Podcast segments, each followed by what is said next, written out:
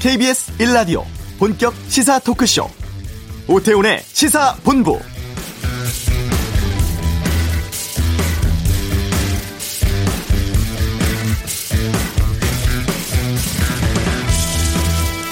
국정원장 후보자로 지명된 지 24일 만에 박지원 후보자의 청문회가 오늘 국회 정보위에서 열리고 있습니다. 의원 시절 주요 공식 후보자들을 여럿 낙마시켜서 청문회 저격수라 불리기도 했기 때문에 이번에 자리를 바꿔서 검증돼선 오늘 청문회에 많은 관심 쏠리고 있는데요. 박 후보자는 지명 직후에 역사와 대한민국 문재인 대통령을 위해서 애국심 갖고 충성을 다하겠다며 국정원 개혁에 매진하겠다고 입장을 밝혔었죠. 공개된 오전 질의에서 야당은 자료 제출 미비하다, 학력 위조 의혹 있다, 개인 간의 채무 문제 있다, 증인 채택 거부, 이에 대해서 집중적인 검증하고 있습니다. 이에 대해서 박지원 후보자 전혀 물러섬이 없이 맞서는 모양새 취하고 있는데요. 국정원장의 특수성 때문에 이번 청문회 오전 일정만 공개되고 오후부터는 비공개로 진행된다고 합니다. 오태훈의 시사본부 다뤄야 할 정치 뉴스가 많습니다. 잠시 후 이슈에서 이상돈 전 의원과 함께 국정원장 인사청문회 또 행정수도 이전 논란 등에 대해서 짚어보는 시간 갖겠습니다. 경제브리핑 코로나19 상황의 2분기 경제 성장률에 대해 알아보고 2부 외교전쟁 영사관 폐쇄라는 극한 조치까지 오게 된 미중 갈등 상황 살펴보겠습니다. 월요일 시사구말리 사상검증 논란만 남은 통일부 장관 청문회 또 검언유착 의혹 수사심의 결과 등 정치권 이슈에 대한 다양한 의견 듣겠습니다. 오태훈의 시사본부 지금 시작합니다. 네. 오늘 오전부터 국정원장 후보자 아, 박지원 후보의 인사청문회 국회 정보위에서 진행되고 있습니다. 청문회 상황 또 지금 논란되고 있는 행정수도 이전에 대한 견해 여쭤보도록 하겠습니다. 이상돈 전 의원 모셨습니다. 어서 오세요. 네, 안녕하세요. 네. 예. 상당히 오랜만에 네, 나오셨습니다. 네. 예. 그동안 어떻게 지내셨어요? 저는 뭐 책도 보고 예. 간간히 뭐 글도 쓰고 예. 뭐 그러고 지냈습니다. 네. 예. 국회의원이 아닌 이제 국민의 시각으로 정치권 보실 것 같아요. 네. 요즘 정치 상황들, 국회 상황들 어떻게 보고 계세요? 답답하죠 한마디로 답답하고. 예. 예. 그리고 참 야당이 걱정이 됩니다. 제 생각에 그 영남을 기반하기 때문에 예. 120석 이하는 불가능하다고 봤는데. 예, 예, 예. 그게 무너져 버렸으니 뭐 어. 야당이 뭐 힘이 없죠. 어. 네. 특히 야당 상황이 좀 답답해 보이시는군요. 네, 그렇습니다. 어. 하나씩 좀 여쭤보도록 하겠습니다. 아무래도 오늘 가장 큰 이슈는 박지원 국정원장 후보자 청문회입니다. 어, 박지원 후보자 청문회 때 역할 같은 것들이 상당히 좀 유명했었잖아요. 아, 그렇죠. 저격수, 공격수. 그렇죠. 네.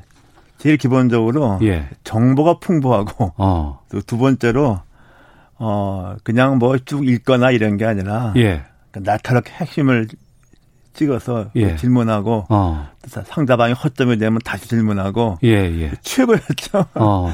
그래서 네 그랬는데 오늘은 또 이제 입장이 반대가 됐는데 네. 제가 보기에는 이렇게 입장 반대되고 하는 게 별로 안 좋은 것 같아요. 무슨 뜻이죠? 대통령 정부에서 네. 국회의원을 이렇게 장관만이 쓰는 거 아닙니다. 아, 장관으로 너무 많이 국회의원들, 네. 정치인들이 네. 쓰여지고 있다. 과거에 보면은 무슨 정무장관 같은 거나 했었지. 네. 특별한 일이만 안 했는데. 네. 이게 장관감을 못 구해서 국회의원 이렇게 임명하는 거, 음. 이게 잘못된 거로 보고. 예. 그래서 이제 과거의 의원으로서 음. 공격했던 사람이 방어가 되는 네. 난 이런 게 굉장히 좀 보기 거북해요. 네. 그럼에도 불구하고 이렇게 정치권 인사들이 내각으로 가는 이유는 뭐라고 보세요? 아니, 제가 말씀드렸잖아요. 장관감을 못 구하니까 어. 한심하지 않습니까? 예, 예.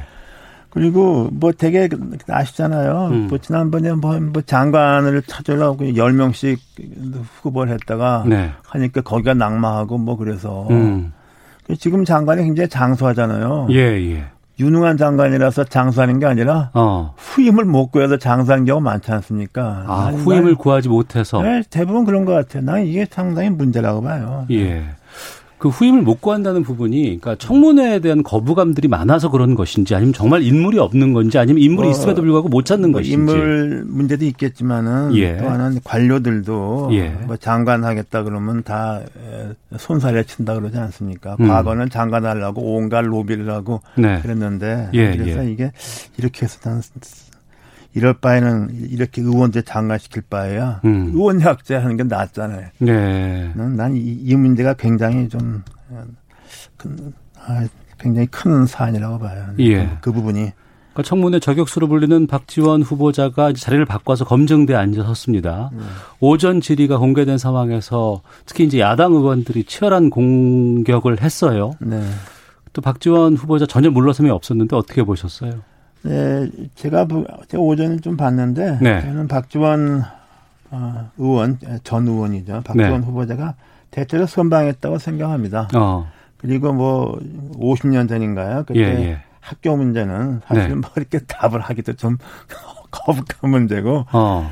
그게 이렇게 뭐 그게 과연 이 저 박지원 국정원장한테 50년 50년 넘 65년이라고 뭐 얘기하더라고요. 예, 예. 그걸 지금 와서 이렇게 심각하게 다루야 되는가에 대해서는 저는 조금 아, 그 생각이 다릅니다. 네. 아, 그러니까 이번 청문회에서는 굳이 그 부분이 부각될 이유는 없다. 네, 그게 너무 오래됐고 예. 또 하나는 우리나라 대학이 어. 60년대까지 그 입학 관리가 굉장히 뭐 뭐라 그럴까요? 좀 좋은 대학들은 공정하게 했는데 그렇지 않은 예. 대학들은 그게 어. 없었고 1969년에 이제 당시 박정희 정권이 대학 입학 예비고사라는 걸 해서 네. 이게 못 붙으면 아예 대학 못 들어가게 한 것까지는 까지는 그 전까지 대학들은 대학에 맡겼기 때문에 음. 대학 저는 그거 잘 알지 않습니까? 예, 예. 그래 서 이제 무슨 편입이니 뭐니 이런 것이 그렇게 우리가 지금 생각, 지금 잣대로 음. 그때를 보는 것은 난 조금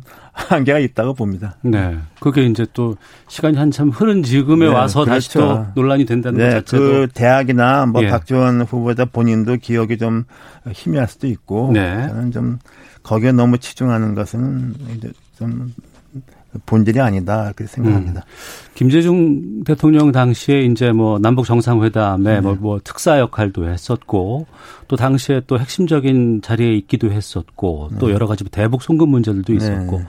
그랬던 그 박지원 후보자를 국정원장으로 앉히는 거에 대한 대북관 여기에 대한 질문들도 많이 나왔습니다. 이건 음, 어떻게 보셨어요? 근데 이제 뭐 누가 그랬나요? 뭐 북한하고 내통한다고 그렇게까지 했는데 그는 좀 지나친 얘기고. 예. 일단 박지원 후보자는 김대중 전 대통령의 예, 남북 화해 또 거기에 기반을 둔 음. 어, 평화 통일에 대한 네. 김대중 전 대통령의 철학을 뭐 충실히 따르고 어. 분이니까 저는 뭐 그런 부분은 존경을 받아야 된다고 봅니다. 그런데 에, 과연 국정원이 뭐 그것만 하는 게 아니지 않습니까? 네. 사실은 그건 어. 본질이 아니잖아요. 예, 그거는 뭐 예, 뭐 예. 통일원 하는 거니까 과연 어. 국정원장으로서 그것이 그렇게 큰 자격인가 대해서는 저는 조금 생각이 다르죠. 예. 에, 그런 면이 있고 또 하나는 뭐 북한에 대해서 뭐 심지어 뭐 어, 북한하고 친하다 그러는데 그걸 음. 그렇게 말할 수는 없는 거고. 예.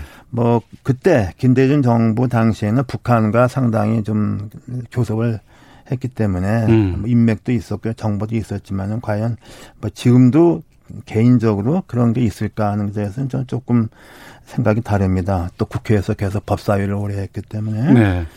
에, 그런 여러 가지 측면이 있죠. 음. 그런데 네. 이게 그 주호영 미래통합당 원내대표가 박 후보자를 향해서 북한과 내통하는 사람 이 표현을 직접적으로 썼고 청와대에서도 좀 부적절한 발언이다 이렇게 또 네, 얘기도 네, 나왔거든요. 그 이제 부적절한 발언이라고 생각하죠. 그러면 네. 북한과 내통한다는 것은 음. 어, 이게 뭐 국가보안법에 무슨 뭐 범죄에 걸, 젖혔다는 그런, 되는 거 아닙니까? 네. 그래서 이런 표현 함부로 쓰는 거 아니라고 봐요. 그래서 어. 예를 들면은, 예. 뭐, 어, 그, 어, 평화통일 북한이 어떤 뭐, 예, 예, 핵무장 뭐 이런 거에 대한 단호하는 것이 없고, 네. 어, 뭐 지나치게 뭐 통일 편중돼 있다, 편향돼 있다 음. 이렇게는 말할 수 있겠지만은 네. 뭐 북한과 내통한다는 표현은 진짜 잘못됐다고 봅니다. 어. 그러니까 야당에서도 이런 발언하면 오히려 점수 잃어버려요. 예. 그러니까 그 부분인데 김한수님께서 박지원 의원이 국정원장의 역할을 잘 감당할 수 있다고 보시는지 궁금합니다라는 질문 주셨거든요. 총평으로 말씀하신다. 저는 뭐 뭐 지금 상황에서 네. 아, 이미 국정원 전에 국정원의 그 이명박 정권에 있었던 그런 문제는 이미 다 아, 전임 원장 시절에 해결됐다고 저는 생각을 합니다. 네. 뭐 그때 피해 당한 사람 중에 저도 한 사람이에요. 에, 음, 그렇고 이제 지금은 임기가 예. 이제 얼마 안 남았으니까 아. 뭐 남북 대화에 대통령이 굉장히 기대를 거는 모양인데 음. 저는 그 기대가 그렇게 뭐 잘 되리라고 생각하지 않습니다. 그러나 예. 뭐 지금 현 상황에서는 뭐 박지원 대표, 아, 박지원 후보자에 대해서 대통령이 이제 기대하는 것도 난 뭐 일리가 있다고 봅니다. 그러니까 네. 그 부분인데요. 그러니까 네.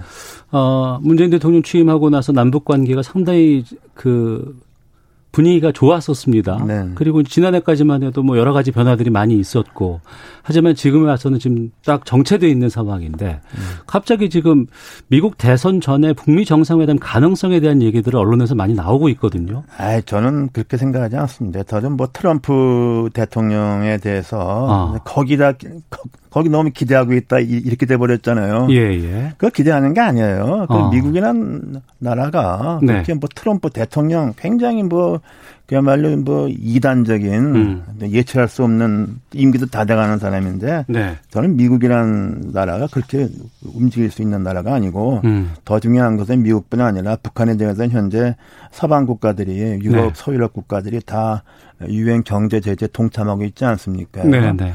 그건 뭐 트럼프가 그걸 그렇게 혼자 이렇게 파기할 수도 없고 어. 결국은 이런 상태가 상당히 좀 오래 간다고 봅니다. 그래서 예. 뭐몇 달 만에 큰 일이 생긴다. 저는 그렇게 생각하지 않습니다. 알겠습니다.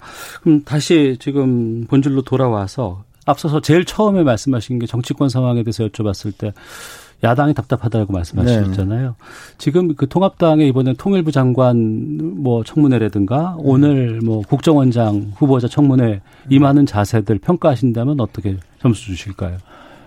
아니 뭐 제가 그런 자리에 있으면은 예.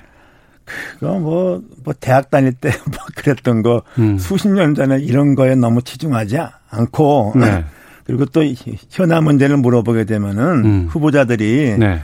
청문회 준비하는 동안에 모범답안 다, 다 외소옵니다. 예, 예. 현안 문제는. 어. 그런 거 말고 예. 후보자의 어떤 진짜 해당 분야의 자질을 검증할 수 있는 어. 그야말로 그런 걸 던져야 되는데 예. 그런 걸 던질 만한 야당 의원들의 문제는 자질이 있느냐 어. 하면 거기에 한계가 있다고 봅니다. 그래서 예. 의원들이 예. 보면 그 미국은 사원사지 않습니까? 네네. 네. 상원 의원들 임기 6년이고 다선 의원들이 많아요. 어. 한 조직 뽑기 때문에 예. 그런 사람들이 한 분과 상원 뭐 외교분과 있게 되면은 음. 그, 그 의원들이 장관 이 지명대보다 훨씬 높은 데 있잖아요. 네, 네. 우리 난 제 국회에서 볼 때 나는 어. 그게 안 되는 것 같아 우리나라 국회가. 어. 그래서 참 이제 국회가 역량이 좀 높아져야만 이게 뭐 청문회뿐 아니라 모든 네. 걸 잘한다고 보는데 뭐 그게 그렇게 잘 안 되는 거 같네요. 알겠습니다. 자, 안에서 봤을 때 또 현재 지금 국민의 시각으로 봤을 때 좀 아쉬움들을 많이 말씀해 주셨는데요. 이상돈 전 의원과 함께 지금 정치 상황 좀 살펴보고 있습니다. 이 질문도 좀 드려볼까 합니다. 네. 지금 여권발 행정수도 이전 문제가 정치 쟁점으로 지금 부상하고 네. 있습니다. 이건 어떻게 보세요? 그 처음에 그 행정수도가 과연 뭘 의미하는 것이냐부터 정확한 답이 없잖아요. 네. 수도를 갖다 옮기겠다는 건지 어. 그거는 뭐 제가 생각할 때 개헌이 필요할 것 같아요. 수도 이전이란 전제는 개헌이 있어야 된다. 어, 예, 예. 근데 예, 그거는 예. 그렇게 하기엔 나는 좀 어렵다고 봅니다. 왜냐 예. 그러면 뭐 이제 국회하고 대법원 등 이거는 간단하지 음. 않기 때문에 예. 예. 그럼 여기서 도대체 행정 수도가 뭐냐 하는 음. 것에 대한 그 정의도 지금 별로 없잖아요. 예. 그 대통령 청와대만 절로 보낸다는 것이 행정 수도인지 음. 난그 정의부터 좀 분명히 해야 될 것 같아요. 네. 그, 그래서 그게 그게 음, 문제가 없 그게 확실치 않으니까 뭐라고 좀 말하기가 좀좀 좀 그런데요. 음. 그리고 뭐 지금 수도 이전 같으면은 이거 불쑥 여당의 무슨 원내대표 이런 사람들이 탁 던지는 거 아닙니다. 이거. 아 그래요? 국가적인 문제 아닙니까? 이거, 예. 이거 어떻게 보면 우리의 그 대한민국의 법통이라 할수 있는 조선부터 있었다는 거 아닙니까? 예, 예. 그걸 어떻게 무슨 여당의 원내대표 뭐 2선인지 3선인지 툭 던지고 그럽니까? 이건 어. 진짜로 그 건방지고 예. 이건 도대체 경우에 없는 거예요. 음. 그리고 이, 그, 그런 사 이런 상황 같으면 대통령이 직접 나와서 자기 생각은 이런 걸 한번 어, 공론화해서 검토하면 좋겠다 이렇게 얘기를 해야지. 네. 어떻게 무슨 재선 의원, 뭐 초선 의원들이 다 삐약삐약 한마디 쓰여서 이렇게 판을 키웁니까? 음. 이건 정말로 이건 오합지대 봉송학당이에요. 네. 이게 이게 얼마나 중요한 문제인데. 아. 난 이렇게 접근하면 난 안 된다고 봐요. 그러니까 의제를 던진 그 시작부터 잘못됐다. 잘못됐어요. 이건 완전히 잘못됐고. 예. 그리고 또 지금 무슨 그 서울의 집값을 그 잡는다고 해서 행정수 하니까 뭐 세종시가 그 말 듣고 집값이 다 들먹거린다.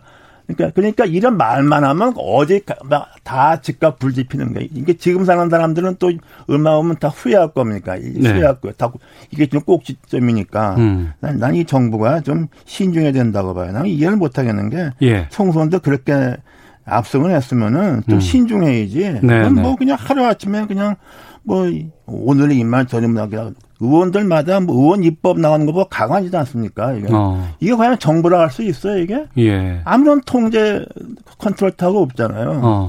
난 그런 면에서 지금 여당이 이건 뭐 여당답지가 않아요. 음. 그럼 이 질문으로 한번 좀 바꿔서 좀 질문 네. 드려보겠습니다. 네. 국가 균형 발전이라는 측면도 있을 것이고 지금 수도권의 과밀화 집중화가 문제가 된다는 얘기들은 참 많이 나오곤 네. 있습니다.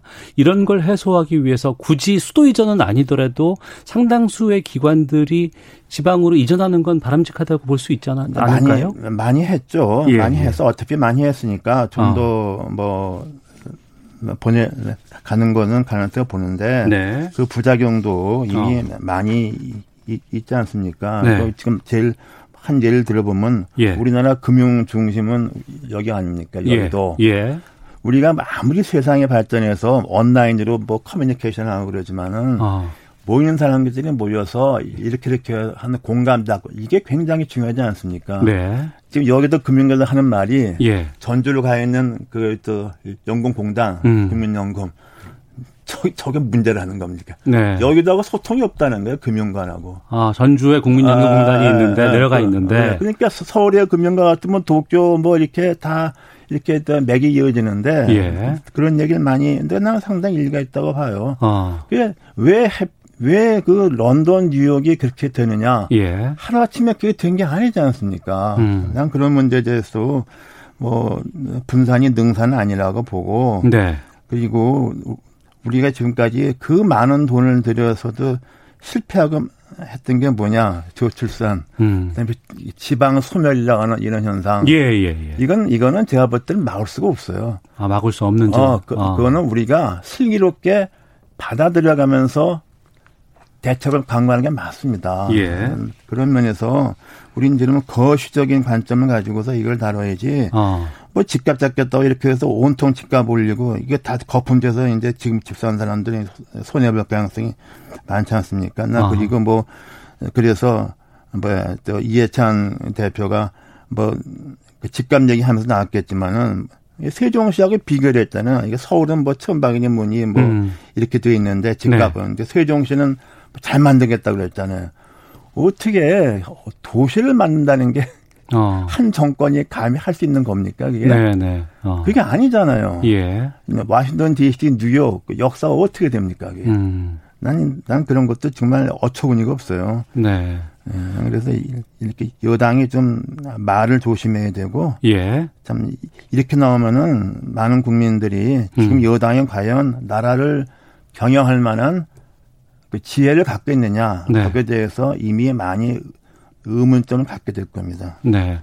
그럼 정리를 하면 단순히 비판을 넘어서서 이것을 뭐, 어, 균형 발전이라든가 뭐 이런 부분들을 해소하기 위해서 이전보다는 지금의 수도권 과밀화는 받아들일 수밖에 없고 이것을 받아들이면서 풀어야 된다 이렇게 좀 이해를 해도 될까요? 수도권 과밀화가 뭐 과밀화 갖다가 이걸 저 이걸 저지하기 위해서 많이 했지 않습니까? 그러면은 네. 이 정부가 그런 수도권 과밀화를 갖다가 음. 어, 과연 예?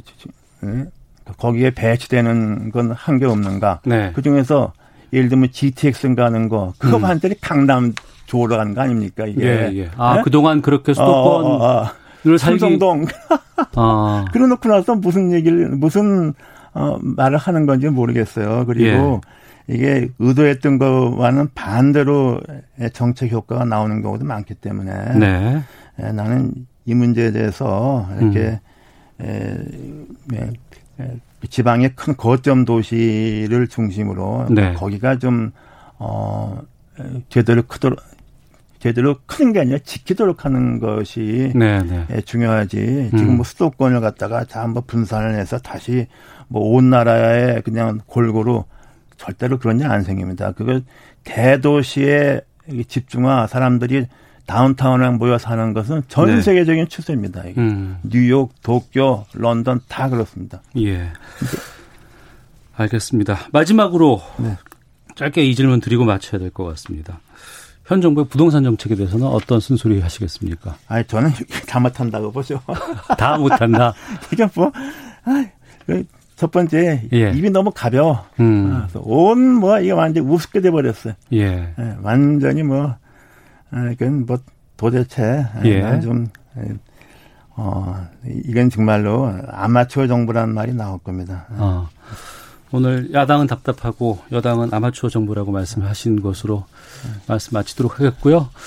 정치에 대한 여러 가지 정리들 또 분석들 시각들 상당히 요즘에 좀 중요해지고 있습니다. 이상돈 의원께서 좀 자주 좀 말씀해 주실 수 있었으면 합니다. 네, 그렇습니다. 네. 예, 오늘 말씀 고맙습니다. 네, 감사합니다. 예, 이상돈 전 의원과 함께 말씀 나눴습니다.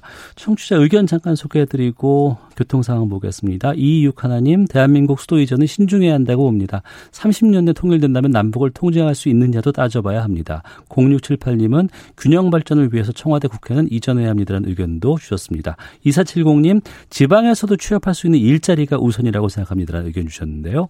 자, 이 시각 교통 상황 듣고 헤드라인 뉴스 살펴보고 오겠습니다. 교통정보센터 오수미 리포터입니다. 네, 시각 교통정보입니다. 오늘 장맛비가 곳곳에 내리고 있습니다. 안전과 방어 운전에 보다 더 신경 써 주셔야겠는데요. 이렇게 비가 내릴 때는 규정 속도보다 20% 이상 감속해야 하고 폭우가 쏟아지면 50% 이상 감속해 차간 거리를 충분히 유지해야 한다는 점 기억해 주시면 좋겠습니다. 지금 광주 대구간 고속도로 광주 방향으로는 논공 휴게소부터 고령 분기점까지 정체가 되고 있습니다. 2차로를 차단하고 작업을 하고 있어서 그렇고요. 영동고속도로 인천 쪽으로도 새마을 부근 2, 3차로를 막고 노면을 보수하고 있어 여파로 밀리고 있습니다. 반대 강릉 방향은 서창에서 월곶 분기점, 군포에서 부곡, 신갈 분기점 부근에서 각각 더딘 흐름 이어집니다. 이 밖에 서울 시내는 올림픽대로에서 사고와 고장난 차 때문에 양방향 모두 혼잡합니다. 먼저 잠실 쪽으로는 동작대교에서 반포대교 사이 1차로에 사고가 나면서 뒤쪽으로 밀리고 있습니다. 반대 공항 방향으로도 고장난 차가 서 있는 동작대교에서 한강대교 쪽으로 지나기가 답답합니다. 지금까지 KBS 교통정보센터였습니다.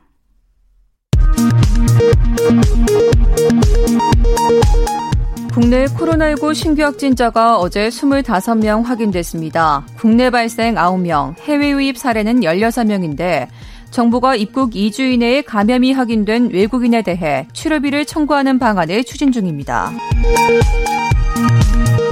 정의당 심상정 대표가 행정수도 이전을 국회 특위에서 논의하고 이를 국민투표에 붙여 추진하자고 제안했습니다.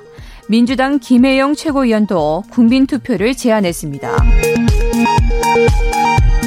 검찰이 검언 유착 의혹으로 수사를 받는 이동재 전 채널A 기자의 휴대전화와 노트북을 위법하게 압수수색했다며 검찰의 압수수색 처분을 취소해야 한다는 법원의 결정이 나왔습니다.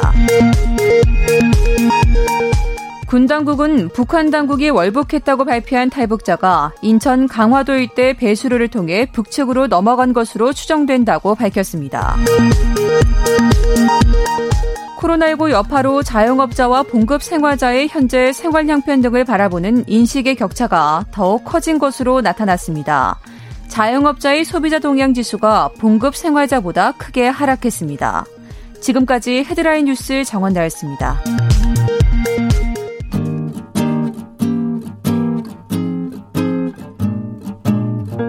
KBS 1라디오 오태훈의 시사본부 여러분의 참여로 더욱 풍성해집니다. 방송에 참여하고 싶으신 분은 문자 9730번으로 의견 보내주세요. 짧은 문자는 50원, 긴 문자는 100원의 정보 이용료가 붙습니다. 애플리케이션 콩과 마이케이는 무료고요. 시사본부는 팟캐스트와 콩, KBS 홈페이지를 통해 언제나 다시 들으실 수 있습니다. 많은 참여 부탁드려요. 네, 매주 월요일 알기 쉽게 경제 뉴스를 풀어드리는 시간입니다. 경제 브리핑 참 좋은 경제연구소 이인철 소장과 함께합니다. 어서 오세요. 예, 안녕하세요. 예. 2분기 경제 성장률이 어떻게 나올 것인가 관심이 높았습니다. 코로나19 상황으로 걱정은 많이 됐는데 22년 만에 최저 수준으로 급락했다는 보도 나오고 있어요. 그렇습니다.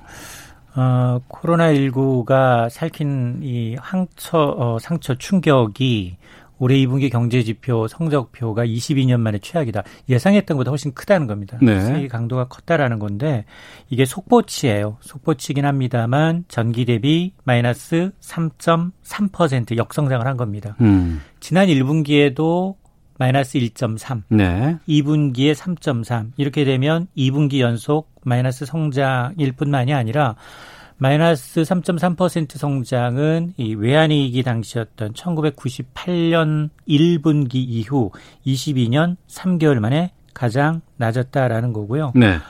어, 이전에 이제 2008년 글로벌 금융위기 당시에도 이 정도 수준은 아니었습니다. 그러니까 이제 코로나19 충격이 글로벌 금융위기 당시보다도 더 어, 우리나라한테 쇼크였다라는 건데 이처럼 성장률이 떨어진 배경을 봤더니 수출입니다. 음. 아, 수출이 지금 2분기에 무려 16.6%가 급감했는데 네.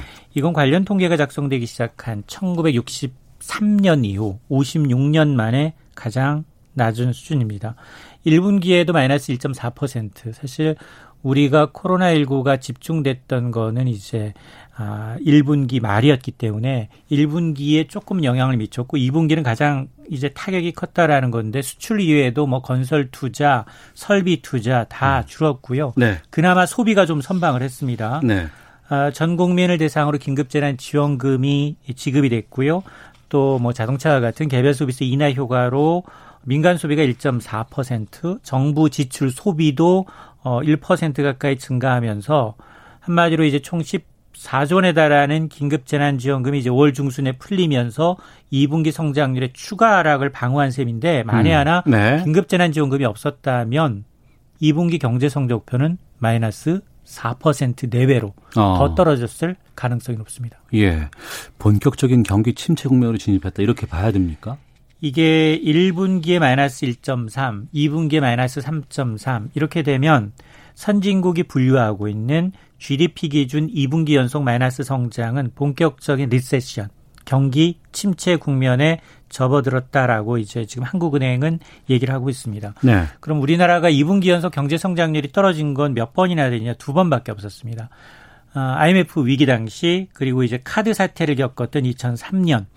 그러면 경기 침체인 건 맞지만 디플레이션이냐? 예. 아직 디플레이션은 아니다. 어. 디플레이션이라는 건 경기도 2분기 연속 하락을 하지만 물가까지 네. 마이너스로 떨어져야 되는데 물가는 아직 제로에서 플러스 수준을 왔다 갔다 하고 있습니다. 그래서 본격적인 경기 침체기에 물가까지 떨어지는 디플레이션은 아니다라는 건데 자, 그럼에도 불구하고 한국은행은 2분기 성적표 그래도 한 2% 중반, 마이너스 2% 중반까지는 선방하지 않았겠느냐 이렇게 봤는데 예상보다 더 떨어진 거? 더 떨어졌습니다. 어. 그렇게 되면 지금 한국은행은 두 가지 시나리오를 제시하고 있어요. 2분기에 이제 이 코로나19가 좀 종식되는 국면. 이럴 경우에 올해 우리나라의 전체 성장률이 마이너스 0.2. 음. 그게 아니라 최악의 경우 코로나 신규 확진자가 3분기에 정점을 이룬다.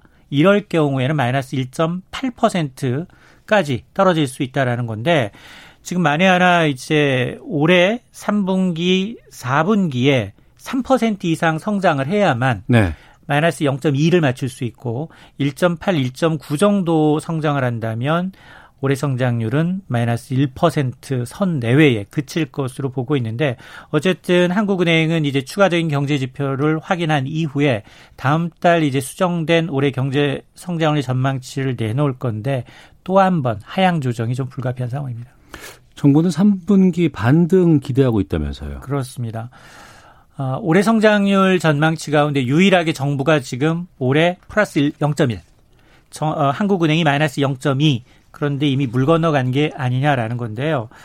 어, 지금 다만 변수는 코로나19 죄악산이 어느 정도 이제 이루어질 거냐. 예. 그리고 우리 수출에 영향을 미치는 각국의 소비 경제 활동이 정상적으로 이루어지면 정말 정부의 추정처럼 2분기를 바닥으로 3분기부터는 완만한 반등을 기대해도 좋은데 정부는 3분기 반등은 뭐 예상 가능한데 얼마만큼 반등할지 반등의 폭이 관건이다라는 판단입니다. 음. 3분기에 지금 추가 경정 예산 이제 풀리고 있어요. 네. 석달 이내 75%를 가능한 한 빨리 집행을 하겠다는 거고요.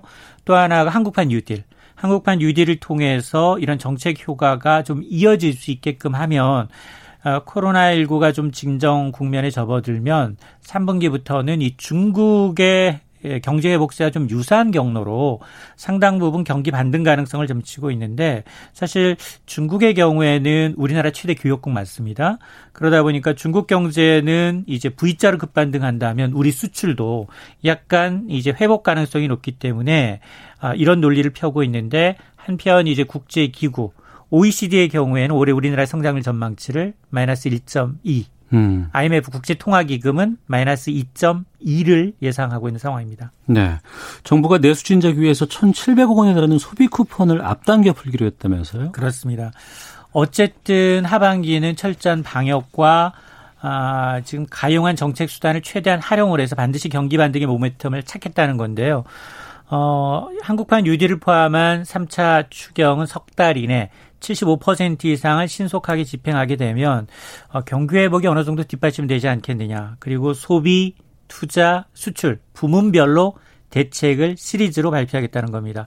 또 8월 17일이 임시 공휴일로 지정이 됐습니다. 네. 이렇게 되면 지금 관광, 교통, 숙박과 같은 8대 아, 이제 패키지 지원 방안을 마련을 해서 어, 이제 8대 분야 소비 쿠폰을 좀 앞당겨서 순차적으로 좀 지급을 하겠다라는 건데 이렇게 되면 지금 뭐 관광, 숙박, 영화, 공연, 전시, 외식 이제 체육 분야 소비 쿠폰이 좀 뿌려지게 되면 이게 한 1,700억 원 상당인데 네. 이게 한 1조 원 가까운 부가가치를 좀 형성할 수 있을 것으로 지금 정부는 기대를 하고 있습니다. 예. 1619님께서 다른 나라와 비교하면 어떻습니까? 라는 질문 주셨는데 우리나라만 본다 그러면 22년 내 최악의 성적이다라고 얘기할 수 있지만 지금 코로나19 상황에서 다른 나라와 비교해 보면 어떨까?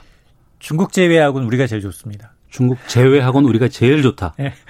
중국이 지난 2분기에 플러스 3.2% V자형 반등을 했어요. 어. 중국은 1분기에 마이너스 6.8%를 했는데 네. 먼저 매를 맞았잖아요. 진원지잖아요. 지난해 음. 12월부터 시작이 됐으니까. 아, 중국은 코로나19 상황이 빨리 왔었죠. 제일 그렇, 먼저 시작했었으니까. 그렇습니다. 그래서 이제 플러스 3.2%도 전문가들의 상티 2.5로 웃도는 겁니다. 어. 자, 그러다 보니까 이 코로나19 사태로 인한 글로벌 경기 침체에도 불구하고 한국 경제는 좀 선방하고 있다라는 외신들의 분석이에요. 네.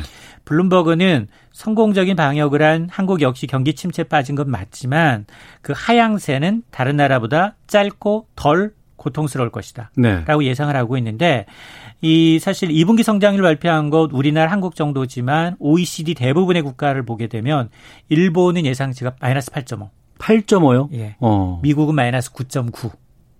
어유. 10% 가까이. 예, 예. 그리고 독일은 마이너스 10. 어. 이렇게 지금 선진국들은 대부분 두 자릿수 내외예요. 예, 예. 자 그러다 보니까 어, 전망도 그다지 나쁘지 않은 게 2분기 수출이 16.6% 감소했지만 7월 들어서 20일까지 실적을 보면 하루 평균 한 7% 남짓 감소세가 좀 둔화되고 있거든요. 네. 그래서 자 이런 걸 바탕으로 하면 한국은 뭐 지금까지 이제 5월까지는 5월부터 지난해 수준까지 상회할 정도로 비교적 빠른 속도로 회복이 되고 있어서 음. 물론 뭐 V자형 반등은 아니다 하더라도 네. 완만한 반등세를 기대할 수 있지 않느냐라는 평가입니다. 네, 2분기 때는 뭐 셧다운이라 그래서 뭐 교류도 거의 없었고 이동까지도 차단을 했었는데 그게 이제 다른 나라들도 상당히 좀 그 풀리고 있는 상황인데 그럼 3분기에는 그걸 좀 기대를 해도 될까요? 맞습니다. 일단은 국경 봉쇄가 가장 컸다면 예. 이제 국경이 봉쇄되는 것이 좀 교역량이 항공 음. 수요가 음. 좀 원활하게 되면서 네. 우리가 만든 제품을 소비를 해줘야 되거든요. 음. 유럽 선진국, 뭐 미국, 중남미 마찬가지로 이 코로나 19가 모두가 좀 회복이 되면서 방역과 경제 중 어중한 관점이 있는데 네. 경제 쪽에 좀 방점 일정이 찍히면 우리는 그나마 숨통이 좀 트입니다. 알겠습니다. 3분기 어떻게 나올지 좀 기다려 봐야 되겠네요. 지금까지 경제브리핑 참 좋은 경제연구소 이인초 소장과 함께했습니다. 고맙습니다. 네, 고맙습니다. 예, 1부는 여기서 마치겠고요. 잠시 후 2부 외교전쟁 준비되어 있습니다. 지금 영사관 폐쇄라는 강도 높은 조치까지 나왔는데 고조되고 있는 미중 갈등 상황 살펴보겠습니다. 이어지는 시사구말리 인사청문회에서 불거진 논란들 정치권 상황 짚어보겠습니다. 2부에서 뵙겠습니다.